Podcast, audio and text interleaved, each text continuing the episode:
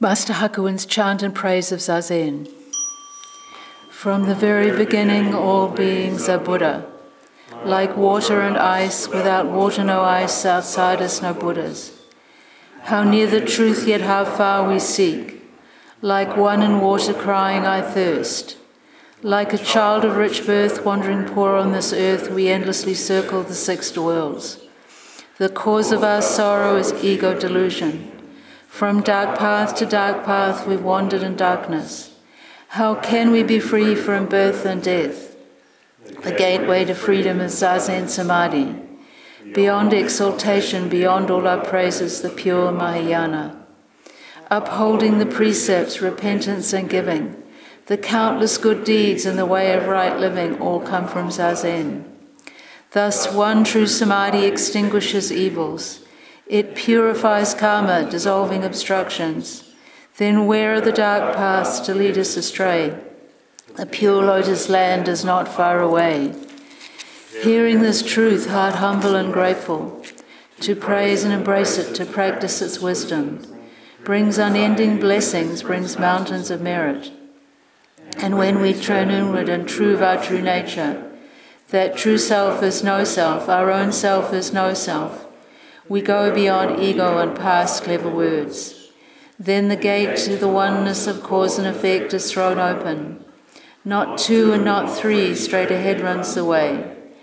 Our form now being no form, and going and returning, we never leave home. Our thought now being no thought, our dancing and songs are the voice of the Dharma. How vast is the heaven of boundless samadhi! How bright and transparent the moonlight of wisdom! What is there outside us? What is there we lack? Nirvana is openly shown to our eyes. This earth where we stand is the pure lotus land, and this very body, the body of Buddha.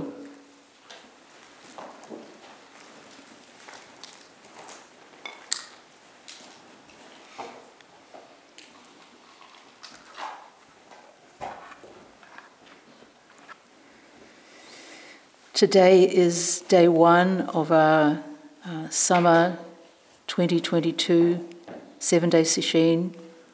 Uh, today is the uh, 8th of January, and as I mentioned in the opening words uh, last night, we're going to um, take a look at some of the teachings of uh, Tangen Roshi. Uh, Tangen Roshi will start with some biographical material. Um, Harada Ch- Tangenroshi was born in um, uh, 1924 and died uh, in 2018. And I'll be getting quite a lot of the material for these talks from um, a memorial issue of Zen Bow. This came out in the summer of northern summer of 2018, uh, where there's, there's um, some uh, memoirs of, of Harada Tangenroshi, and we'll also be, we'll be looking at some of the quite scant um, English translations of some of his talks. But we're going to start with um, an article by um, Roshi Bodhin Kjolhede about Tangen.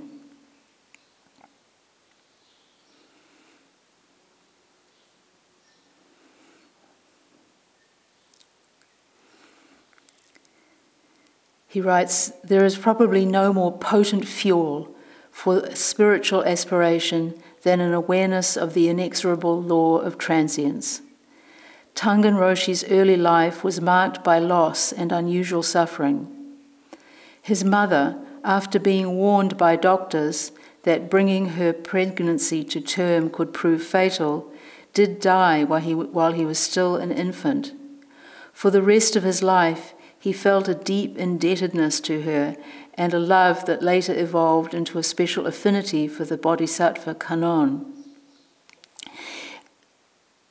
It seems just from, um, without doing any kind of uh, rigorous research into the statistics, it does seem like an awful lot of, of um, Zen masters uh, faced major losses in their um, early years, uh, especially loss of a parent. Maybe this was just more common then in, the, in ancient times, but I think of um, Master Dogen, um, Ma- Master Sheng Yen, more recently, his mother died in childbirth, and he um, went on a long pilgrimage, making a prostration after every step as a way of um, paying back the karma he felt, karmic debt he felt he owed to, to his mother. Um, uh, Nyogen Senzaki Roshi also was was um, foundling, I think. If I think I've got it right, I didn't have material to look this up, but um, discovered uh, in the snow uh, still alive as a baby and uh, taken in and um, by foster parents.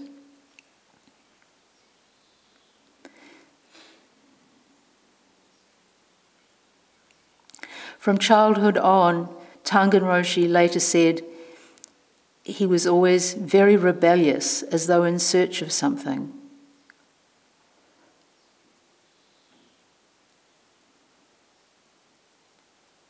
and um, there can be this re- rebellion can be can be fueled by the, the anger at, at loss as well can be an element of it but by but by the age of 12 his his search really began in earnest a deep questioning arose in him as to the essential nature of things there is something I feel but I don't understand. I can sense its presence but can't grasp it.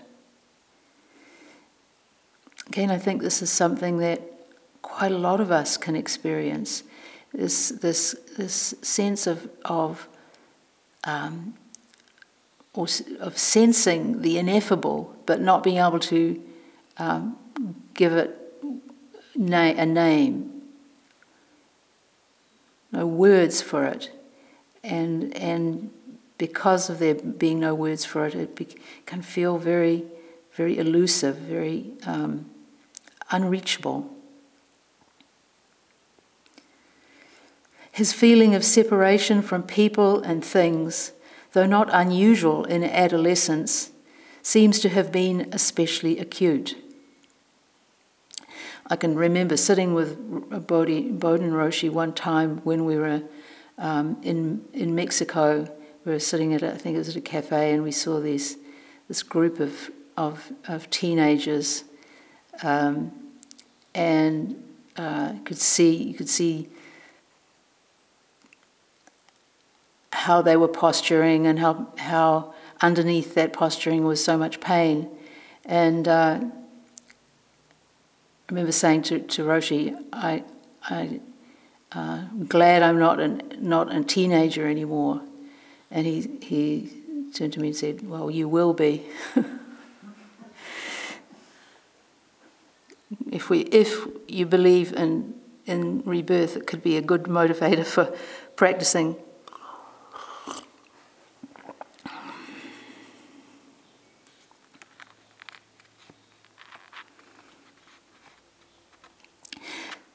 So, a strong feeling of separation from people and things throughout his, his adolescence. But then, at the age of 18, he had a glimpse of that which is beyond suffering. During a school vacation, he climbed a small mountain alone. On the way up, consumed by self reproach, he found himself chanting the rules of an acclaimed preparatory school, which he later surmised brought his mind to a purified state. Once atop the mountain, the strong wind seemed to sweep away his feelings of worthlessness. Looking out over the Pacific Ocean, he felt himself expanding into an oceanic feeling of oneness with everything around him. It was a life altering experience that left him, him feeling held and protected by a benevolent universe. It would prove instrumental in enabling him to survive the suffering yet to come. And again, this is, this is not so unusual to have an experience like this. As a child, especially, it can be very fleeting, and again, often without our being able to put words to it, um, somewhat like a dream, or it can become a dream like a dream later. And these, these fleeting experiences of, of um, non separation, you could say, um, can can um, keep us going through um, the many difficulties that we, we face in, in life and uh, in practice. When he turned 20 toward the end of World War II, Tangen joined the Japanese Air Force in China and volunteered to be a kamikaze, in other words, a, a suicide pilot. Um, after a year of intensive training, he was assigned to his first and final flight. Just as he was about to board his plane, after the ritual cup of sake, he heard Emperor Hirohito's voice on a loudspeaker announcing Japan's surrender. So this this dramatizes what we heard in, um, yesterday about his his um, being prevented from taking his flight right on the cusp. You can imagine the emotional um, uh, intensity of these young men drinking their last cup of sake. There's actually a photo in this in this Zen Bow of uh, Tangen uh, about to knock back his cup of sake. That close to to this extreme sacrifice and uh, thwarted. That's how he experienced it just we'll switch now to the, the um, article that I quoted from last night, uh, which is accounting this, this um, experience from his own memory. This is Tangen now speaking or writing. When I was young, I went to war as a kamikaze pilot. I had firmly made up my mind to give my life because I wanted to protect my parents my brothers and sisters, and my friends. Other pilots went before me, giving their lives in that final flight. I waited my turn. My turn did not come. The war ended just as I was about to fly. I was devastated because I could not carry out my commitment to help. I wasn't able to serve. I felt useless all my comrades had given their lives, and there I was, still miraculously spared. Sorry, I. Um, all my comrades had given their lives, and here I was, still alive. To what purpose? After that, again and again, just on the brink of death, my life was miraculously spared. And we'll, we'll come to a couple of stories about other incidents of, of this nature. He continues, After that, again and again, just on the brink of death, my life was miraculously spared. You too are perfectly protected. It just isn't obvious to you. You are receiving all the care, protection, and guidance and love of all the universe. You just haven't been able to see it yet, but you will. And he goes on to talk a little bit about what it was that that um, was the kind of the turning point for him in, in or the beginning of the turning point in seeing um, his, his uh, not going to his death in a different light. Before I started my Zen practice, my life was spared over and over, and yet I couldn't rejoice in life. I couldn't appreciate it, not yet. I felt only anguish and despair. Those who had died, was their death in vain? Did they, they die and that was it? These questions stayed with me. It took over my mind. It was during that time that I was fortunate to be given an audience with the great master who was to become my teacher, Daiun Roshi.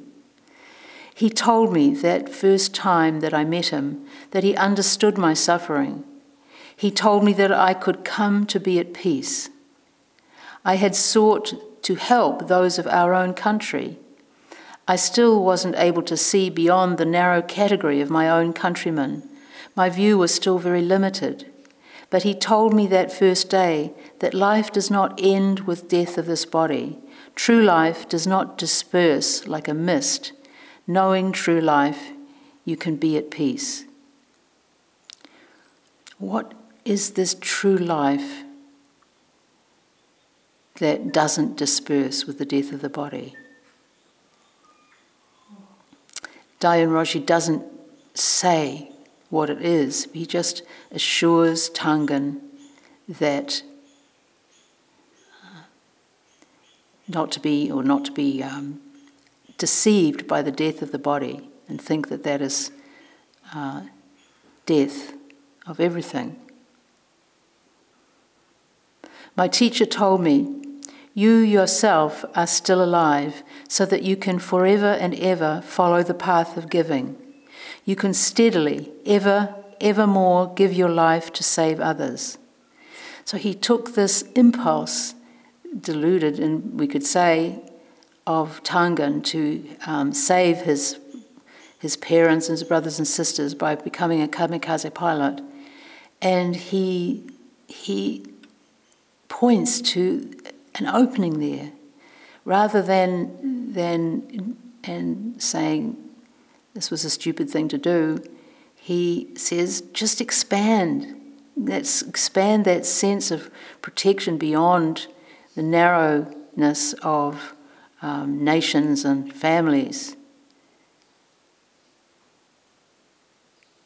This is, this is this, the, the, the core of um, Buddhism, really, the bodhisattvic spirit. Giving, protecting, embracing all. He goes on to um, say, even with the death of this body, the genuine life continues. There is something that does not die. My teacher told me that if I really wanted to understand the meaning of life, eternal life, that it would take all the determination and effort I could possibly muster. Without thoroughgoing, single minded determination and effort, you will not be able to know truth to find the solution to your question, your problem. You will not realize truth if your aim is unclear and if your practice is weak. If you are going to think all along the way that you have, have given all you could possible, possibly give, you won't make it. You must continue, continue this one doing. He told me, as I tell you today, that my resolve must be absolute I must be prepared to persevere with single minded conviction and effort. I knew then that I would carry through. Will you carry through? So we'll get a, a bit more of an idea what this single minded effort looked like when he did take up uh, training.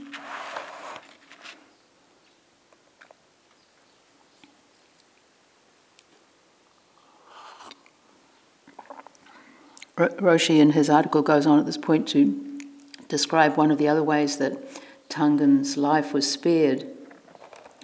After um, the end of, of the war, he was uh, captured by the Russians and held in a POW camp in uh, very, very severe conditions.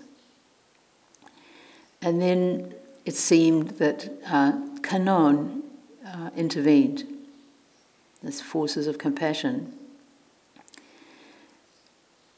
Apparently, uh, a, a, Russian officer um, forced Tangen at gunpoint to sit down and drink vodka, vodka with him. He drank so much that he had to be hospitalized, got alcohol poisoning, presumably. And while he was in hospital, all the other people and the men in his group were sent to Siberia and never returned.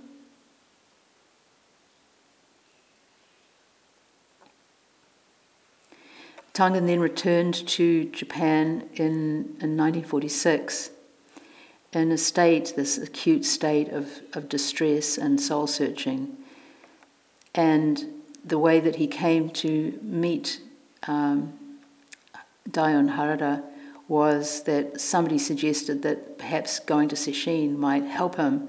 And he went to a um, uh, nunnery convent where the abbess was a disciple of Harada Sogaku Roshi. I'm guessing it was um, Nagasawa uh, Roshi, this abbess. Doesn't name her, but it's probably who it was. And so from there, he was pointed to um, Harada Sogaku Roshi's monastery, Hoshinji.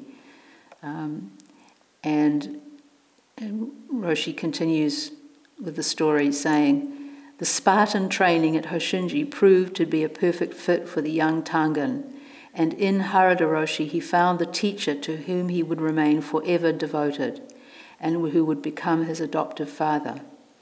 Harada Roshi's teaching galvanized and harnessed the spiritual longing that had built up over his short life of loss and suffering.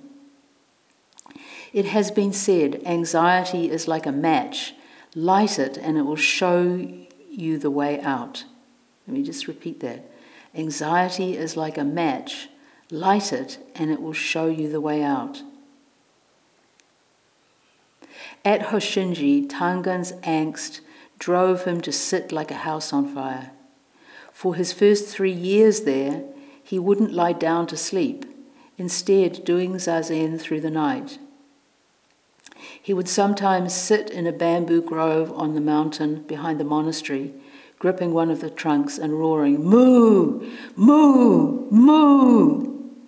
He became so exasperated that he punched himself in the face, dislocating his jaw. He would later surely have realized the absurdity of punishing himself. There's, there's a lot here in this paragraph that we need to comment on. Um, First of all, this, this um, not, not lying down to sleep. Um, we, we can see his, his zeal in this, but it's not something we necessarily um, should emulate. Um, one time I had um, heard from an, another one of my teacher's students that he had uh, experienced Kensho in a, re, in a, in a uh, that he had done with Roshi Kapleau, who was still giving sesshins at that point.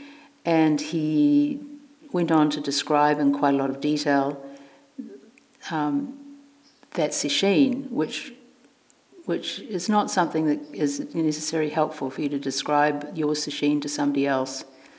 And it wasn't helpful for me because I, I kind of latched onto the, the, the, the part where he described how he hadn't slept for most of the sesshin and decided that therefore I was going to not sleep for most of the sesshin because that's what I needed to do to see into my koan.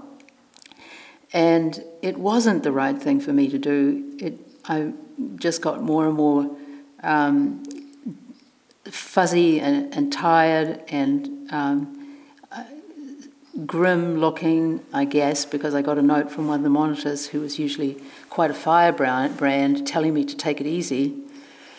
And I guess the one thing that, that I learned from doing that was that actually, for me, some sleep each night would help me to clear my mind and sit more effectively. It wasn't the right thing for me to do. But we can still appreciate the, the, um, the zeal of Tangen here, um, and be willing to, to, be willing to experiment. Something that can be quite good sometimes in sesshin is just to try and break habits. So if you have a certain way of, of getting through your sesshin day, do it differently. Do something different. Don't do what you all habitually do every every lunchtime or every dinner break or um, how how you arrange your your blocks of sitting. Mix it up. And here I would include sleep. if you if you always go to sleep right after the end of the evening rounds and um, sleep right through to the wake up bell, try something else. Try it differently. Experiment. Don't get stuck in ruts. And it may be that you do get to a point where you are gripped by the practice in a way that that um, you just don't want to go to bed and sleep the whole night through.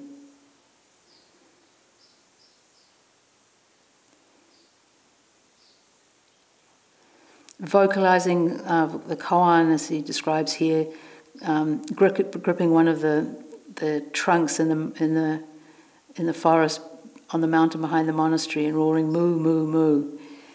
Um, this this uh, vocalizing the koan used to be a practice that we do um, in Rochester on the last night of, of Sesshin, and it, it's, it can be very powerful and it certainly brings the koan into the front of the mind. Uh, I haven't continued with that practice for, we used to do it way back when we started, just because um, it wasn't so um, necessarily so helpful for the people who weren't working on koans but it is a way to to just um, bring bring the koan uh, to to the very very front of one's mind and and embody it through the through the um, the vocalizing. Then then he says this.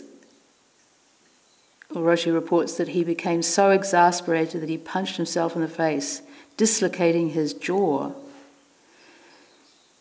I was, just, just um, reflecting on this and thinking, wow, that's really path- pathological to punch one's own face. But maybe that was what it took for, for him to do that and injure himself. Maybe that was what he ne- needed to do in order to see that pathology, to see very vividly the way in which we can divide ourselves against ourselves, where there can be the, that inner critic and the one who is criticized. We do that a lot. We may not punch ourselves in a jaw, jaw but we certainly do damage by our through our critical, harsh uh, way that we, we, we think about ourselves. This is, this is um, very, very common.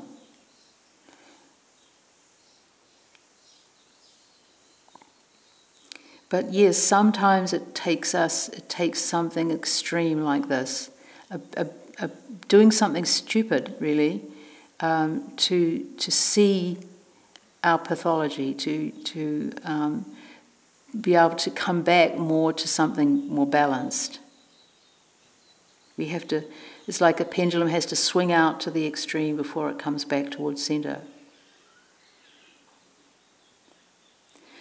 Through his long sustained exertions, he had lost much weight and grown increasingly weak.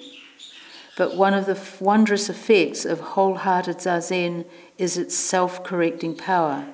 And like Siddhartha, after his own period of fanatical asceticism, he finally found a greater balance in his efforts and subsequently came to his first kensho.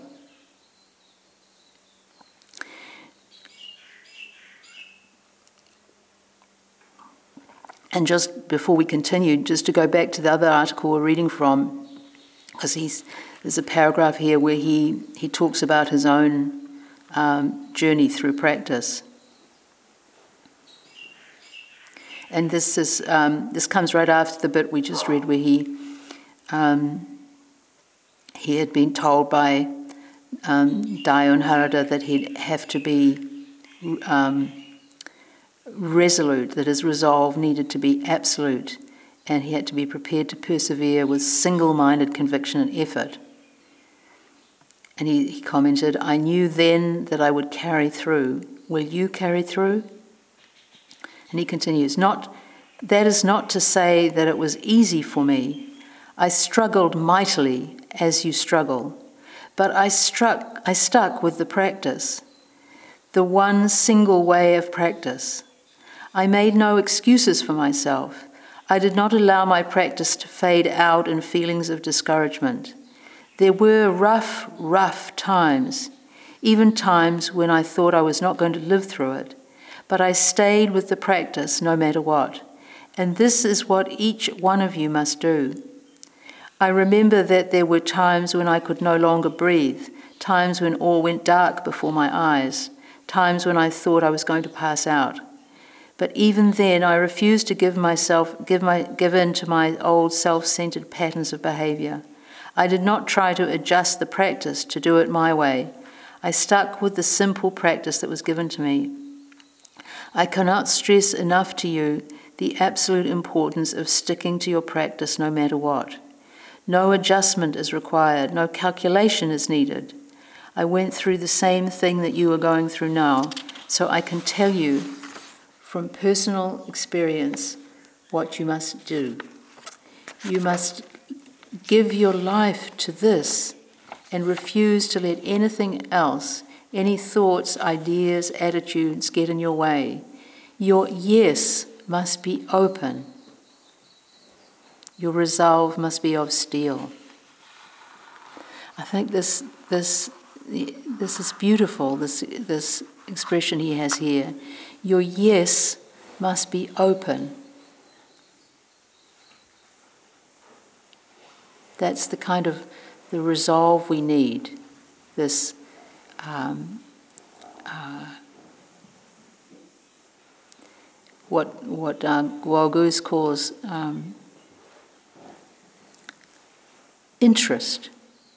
We must maintain our interest, our questioning, our a sense of, of openness.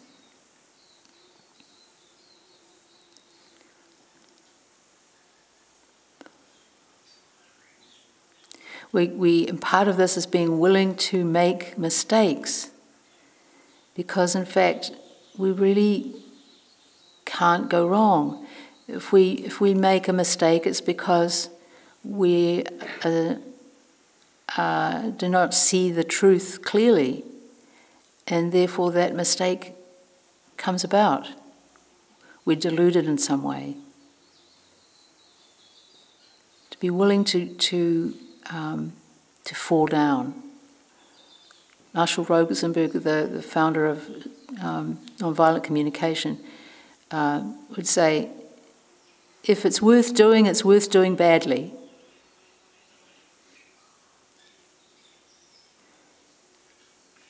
There's the Japanese saying, seven times down, eight times up, such is life. To keep picking ourselves up, um, to maybe practice in an imbalanced way for some time before we find our balance.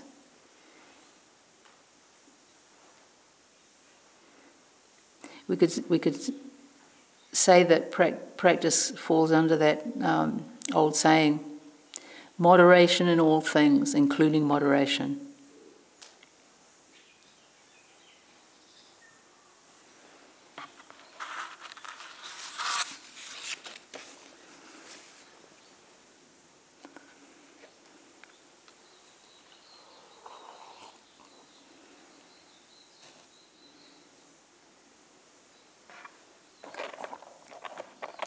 continue with the biographical material. At age 29, Tangen was the head monk at Hoshinji when Philip Kapleau first walked through the monastery gates in 1953. Kapleau's studies in Zen philosophy under D.T. Suzuki in New York had convinced him of the Zen saying, A picture of a cake doesn't satisfy hunger even as it left him brimming with concepts about Zen. But by now, Tangen had developed the insight to see through Kapleau san's intellectual pride and brashness, recognizing beneath it the same anguished searching of his own youth. Their countries had been mortal enemies, leaving them both scarred and dedicated to realizing that which united them, their innately enlightened nature. Tangen also must have seen that Kapleau-san, his senior by 12 years, had the full package, the compelling need to come to realization and the determination to do so. His demands on Kapleau-san matched his faith in him. Once, when the American newcomer was sitting in the Dokusan line, Tangen, who alone at the monastery had learned a little English, was sitting behind him, ready to go in with him as his interpreter.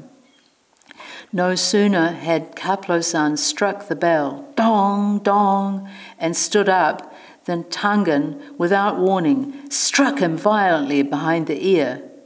Kapleau-san, enraged, took a swing at him, but with no time to lose, stormed right, straight in to see Harada Roshi. So I hope this isn't happening in our Dokusan line.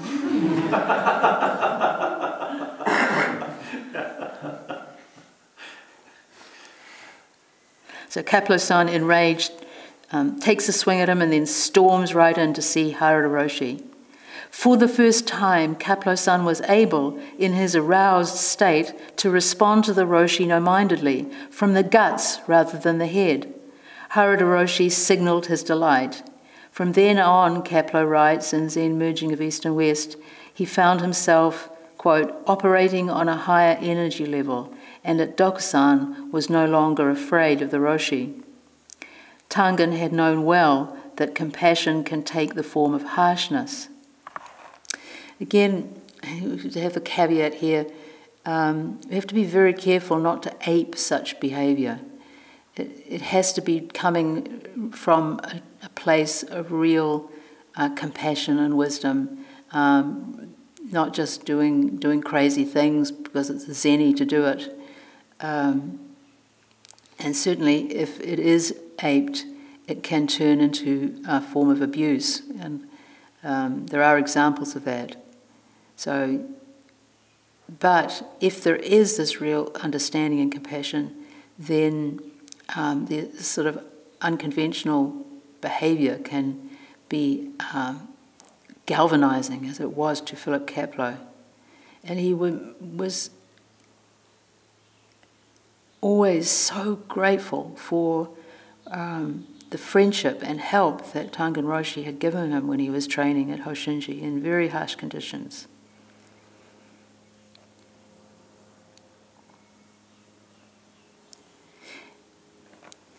Tangen also meted out his special compassion for the American, even when doing so cost him pre- precious sleep.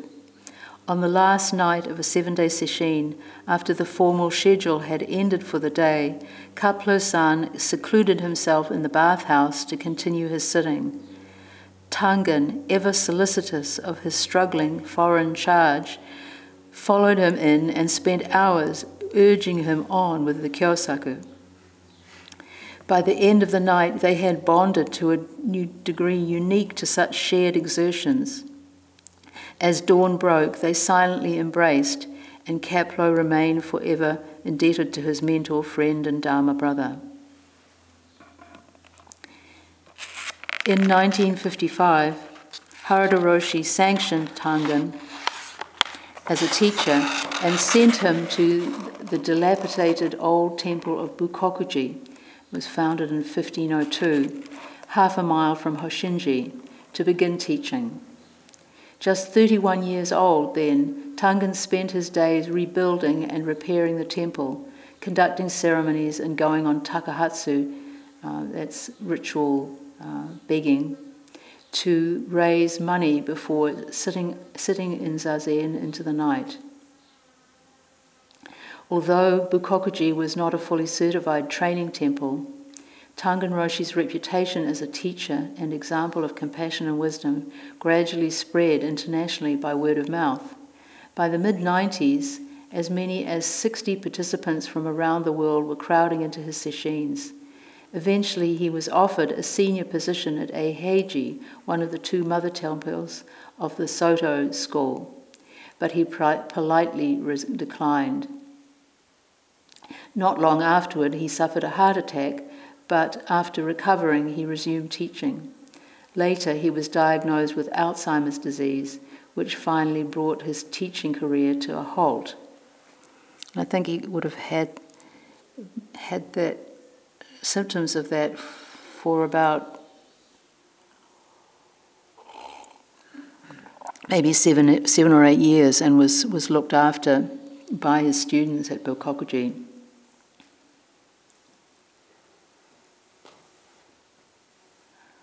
Another lesson in impermanence.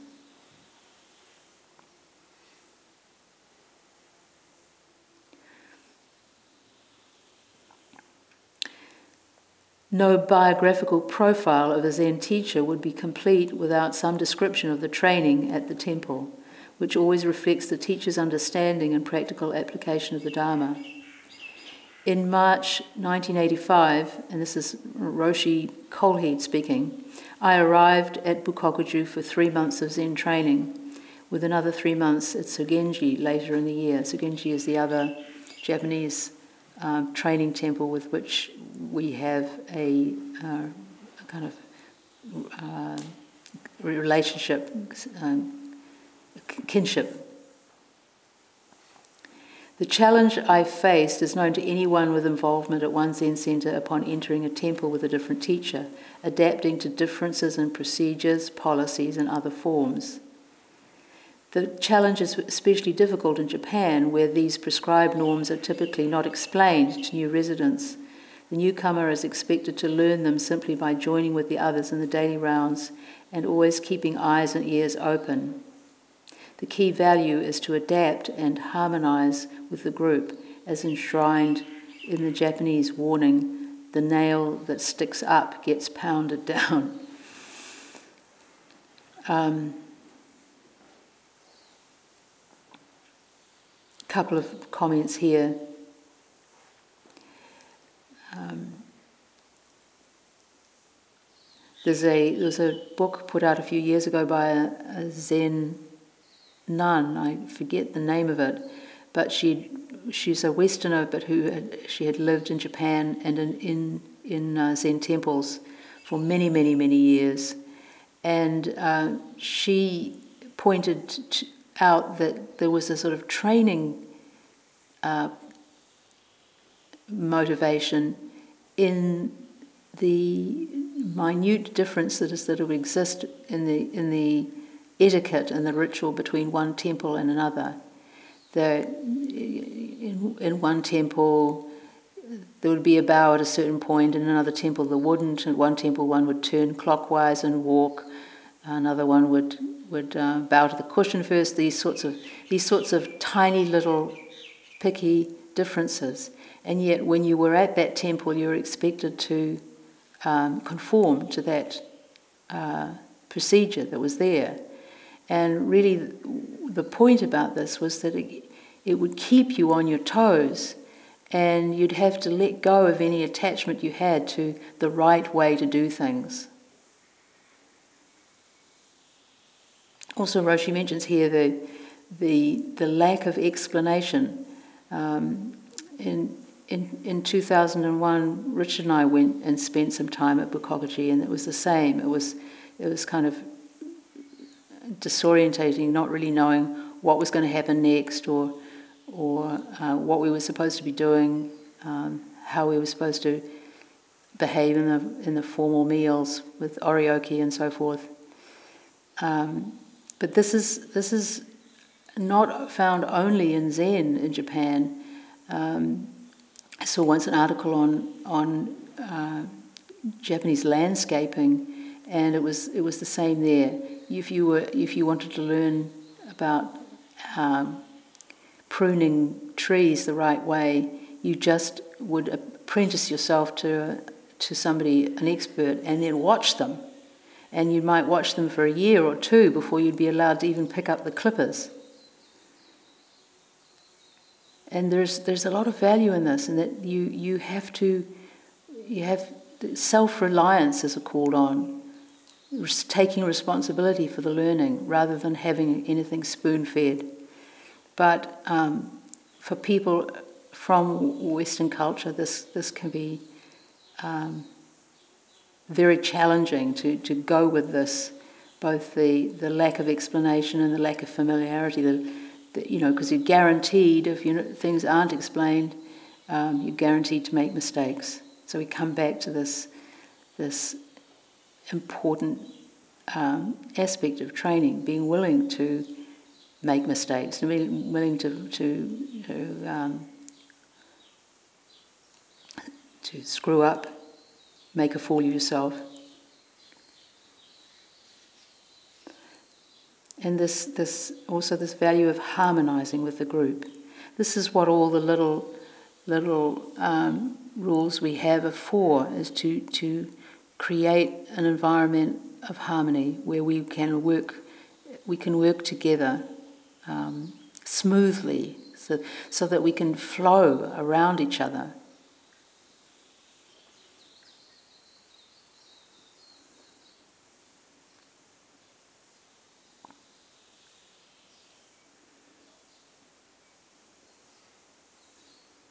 Bukokuji was one of the few residential training temples in Japan that accepted gaijin foreigners, most of whom arrived there seemingly as ignorant of Japanese Zen monastic rules as of Japanese culture generally.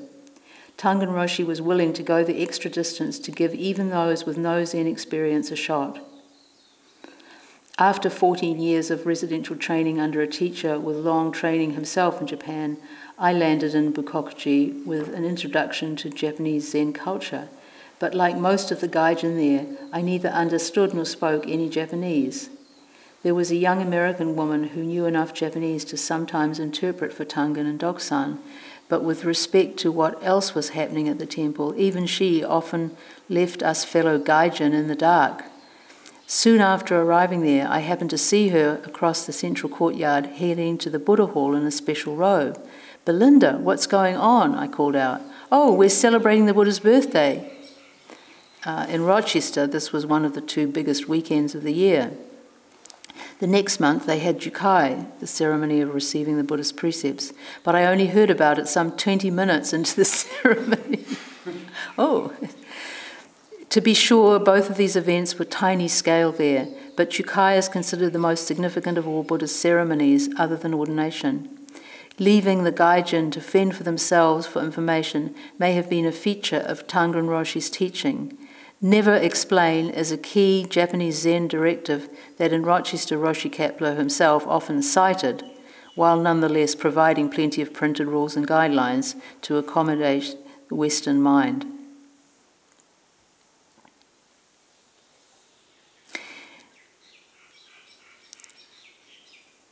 He goes on to describe the, the kind of laissez faire tone at Bukokuji um, compared to um, at the Rochester Centre, um, in that besides having to be at um, morning and evening uh, sittings, there was only about an hour and a half of assigned work um, during the day. And, and when I was there, it was it was also work that felt a little bit like it was make work. We had to weed the the women. They they're strict about keeping the men and women separate in terms of work and we're seating in the dining room and so forth. And the women were assigned to weed the, the graveyard, which was right next to the, um, the monastery buildings. And the weeds were literally it was so often weeded, the weeds that we were taking out were, were tiny, they practically just sprouted out of their seeds. Um, there wasn't really, um, you know, any substantial weeds to, to, to pull out. But, um, and, and Bodhin Roshi t- reports Tangen saying, take your time, no rush. He, he says, seldom was any instruction given in how to do the job, and it was usually not clear who one's supervisor was, or even if there were any at all. There were tea breaks lasting as long as 45 minutes, and we were expected to stop talking when the Roshi was present. Um, but apparently there wasn't much talking at the tea breaks anyway. I don't remember that. I remember them being quite quite chatty. But um, point is here this, this unstructured, seemingly unstructured um, environment, which of course meant that you had to draw on your own resources, and how wonderful to have so much time to do extra sitting. um, but it was a choice. And um, Tangen, when asked about about um, the, the the style of of discipline at Bukokuji, Tangen reported that when um, when he when his teacher died at Hoshinji, apparently the training fell apart. And he realized at that point that this was because all the discipline was from the outside. It was very, very strict. There was, uh, was a very kind of tight ship was run there. And, and so when he saw this happen, when he saw people falling apart, the, the, the training falling apart, he realized that, that the discipline needed to come from the inside. He says, he said, I used to hit the monks terrifically hard with the kyosaku. Now I hit like a baby. And our, my teacher, Bodhin Roshi, really took this story to heart. And when he came back to the States and eventually succeeded Roshi Kapleau at the Rochester Zen Center, he dialed down the use of the kyosaku a lot. Um,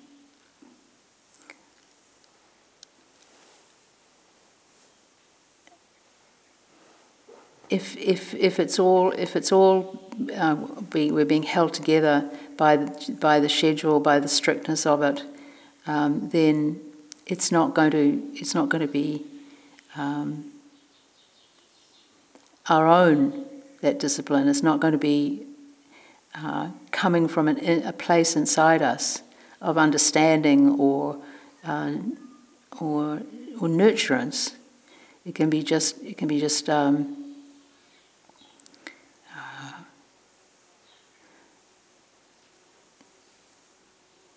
completely relying on, um, on the structure. And I think this is, this is what, one of the sort of koans of, of, of uh, monastic type environment, or even, even sesshin. Sometimes we, we, we can come and we really, really make an effort for, for seven days. We put our, ourselves into it just fully, but then afterwards we, we, we um, sort of collapse. So, so again, this whole issue of effort is, is a, is a koan to, to find a way to, way to go beyond our self imposed limitations. Um, and that's where, that's where the structure and the discipline can really help. But to do it in a way that is, is sustainable, that is um, integrated into who and what we are, not something that we put on from the outside. Well, our time is up. We'll continue with this tomorrow, and now we'll recite the four vows.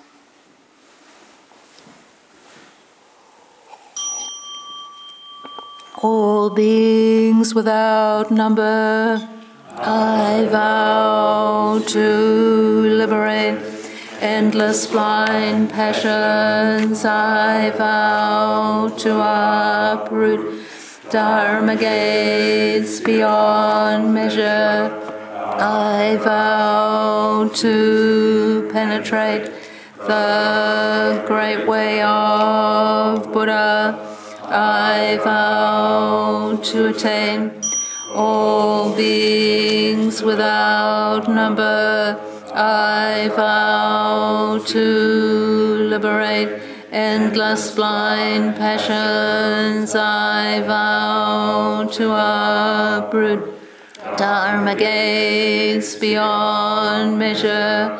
I vow to penetrate the great way of Buddha. I vow to attain all beings without number, I vow to endless blind passions, I vow to uproot dharma gates beyond measure, I vow to penetrate the great way of Buddha.